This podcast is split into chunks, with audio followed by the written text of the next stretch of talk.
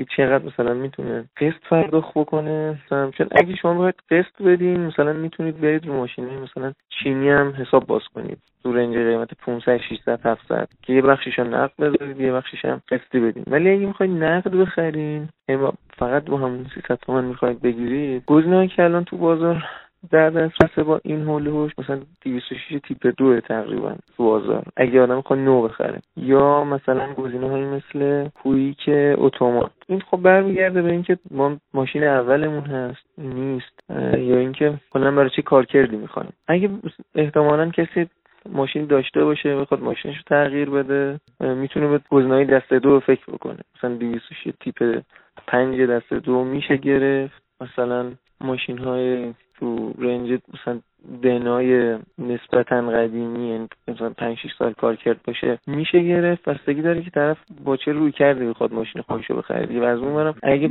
ماشین کار کرده بگیره اینم فقط بگم ماشین کار کرده چون احتمالا تو سن خرجه است باز برمیگرده به اینکه آیا توان این رو داره که بخواد این مخارج رو بپردازه یا نه. چون احتمالا مثلا نوبتش به این نقطه رسه که صفحه کلاچ باید عوض بشه تسمه تایم عوض بشه و حالا برخی مشکلات دیگه که به مرور تو ماشین بعد از این سنی ظاهر میشه. این مهمه که چقدر هزینه استهلاک ماشین رو می‌تونه پرداخت بکنه و خود این هم ریسکیه دیگه.